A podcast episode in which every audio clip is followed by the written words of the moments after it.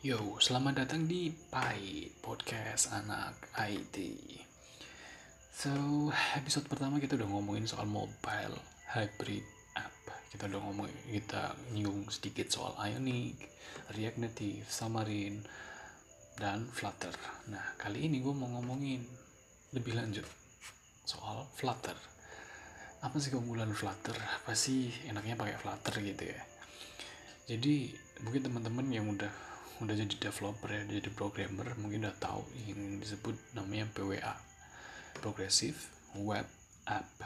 Jadi Progressive Web App ini bisa memungkinkan sebuah website.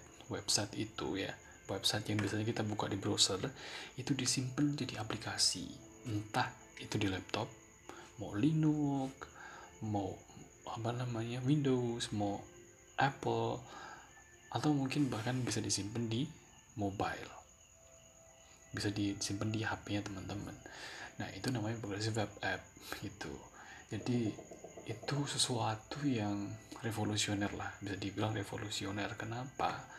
Karena di dewasa ini ya, di saat ini gitu, um, orang-orang suka suka mengakses aplikasi apa namanya mengakses aplikasi lewat HP mostly semua orang mengakses semua situs semua layanan perangkat lunak itu lewat HP tapi ada tapinya.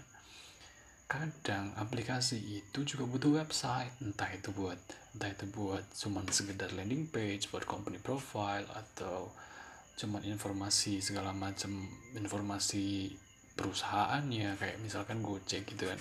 Gojek nggak mungkin dong pesan lewat laptop atau lewat komputer nggak mungkin karena pakai GPS-nya gitu. Dan HP GPS-nya lebih precise daripada lebih presisi daripada laptop. Tapi Gojek juga punya websitenya. Nah, itu maksud gue gitu. Nah kadang beberapa website atau beberapa aplikasi itu yang jalan ada di jalan juga juga harus jalan di browser harus juga jalan jadi aplikasi desktop dan mungkin juga maunya uh, juga bisa diakses di HP. Nah itu kalau di build atau dibikin satu-satu, pertama cost produksinya tinggi, kedua lama gitu. Nah makanya PWA itu revolusioner. Kenapa? Karena semuanya bisa gitu. Suatu contoh, satu contoh ya. Teman-teman bisa buka Starbucks app.starbucks.com. Nah, itu salah satu contoh situs situs website yang pakai PWA, Progressive Web App. Teman-teman kalau pakai Chrome, dia kalau di di option more option itu ada di ada pilihan save. Nah, itu bisa disimpan nanti jadi aplikasi di desktop. Begitu juga kalau app star app.starbucks.com itu diakses dari kom, dari laptop, dari laptop, dari HP yang teman-teman itu juga bisa disimpan gitu. Bisa disimpan dan itu nanti akan ada di homepage. Gitu. Itu PWA nah ada agak tricky. Ada banyak ada banyak ada banyak framework bisa ada banyak website apa tools framework yang bisa bikin PWA itu teman-teman bisa googling lah. Gitu. Nah tapi kali ini kita ngomongin Flutter. Flutter ini ajaib kenapa gue bilang ajaib karena Flutter itu bisa dibikin buat ya website. Dan by default itu PWA karena nggak mungkin Flutter itu dibikin terus apa namanya disandingin di diterap apa namanya um, di di treatment di treatment apa sih namanya? Di diberi perilaku perlakuan kayak HTML gitu ya HTML harus downloading terus kita kita masukin ke PHP itu nggak mungkin. Flutter nggak mungkin ada di situ. Tapi Flutter itu bisa jadi front end ini sama kayak React.js React.js gitu ya. React.js cuman masalahnya kalau React.js dan React Native itu terpisah bro. Tapi kalau Flutter kagak gitu. Flutter pakai Flutter teman-teman cuman bisa cuman butuh satu kode base. Kita bisa kita cuman butuh desain kita split desainnya buat website buat aplikasi. Karena kadang aplikasi buat website desktop itu beda. Teman-teman bisa lihat app.starbuck.com itu beda tampilannya dengan starbuck.com nah beda karena peruntukannya beda gitu ya.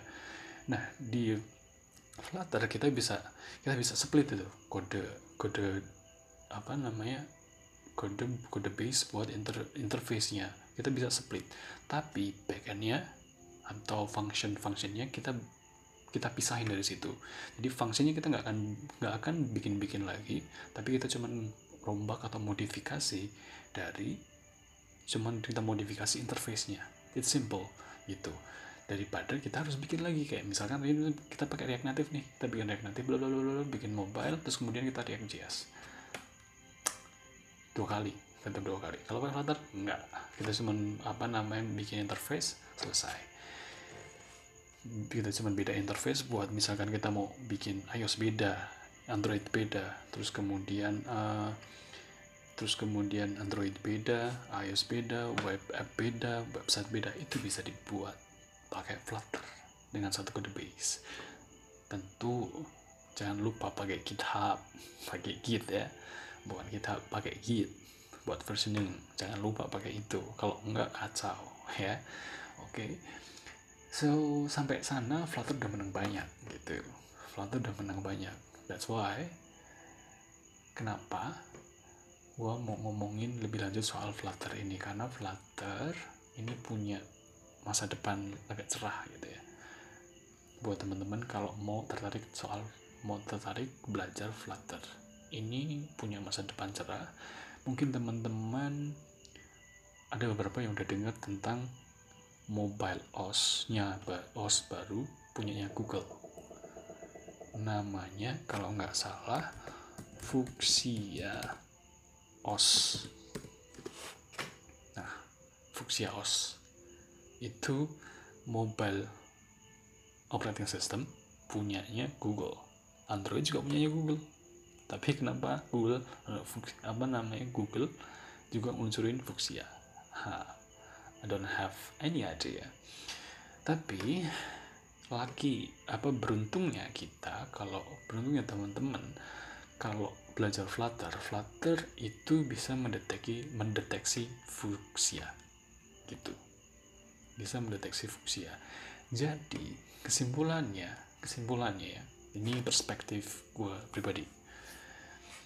Kemungkinan, kemungkinan, kalaupun misalnya nanti fuksia ini dirilis untuk apa nama untuk bersanding sama sama apa namanya Android atau untuk berkompetisi dengan Android kita sebagai developer kalau misalkan udah tahu Flutter ngedevelop sesuatu, ngeblok, ngedevelop app Devuxia itu bukan sesuatu yang susah.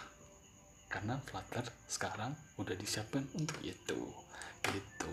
Jadi itu mungkin hari ini mungkin sedikit apa nama cerita dari gua. Dari gua pribadi ya. Itu pemikiran gua sih kesimpulan gua pribadi. Mungkin ada yang mungkin salah. Mungkin interpretasi gue yang salah. Mungkin teman-teman punya opini yang lain. Teman-teman bisa bisa DM gue di Instagram e.indarto kita gue terbuka buat discuss buat soal teknologi oke? Okay? so see you next time see you next time.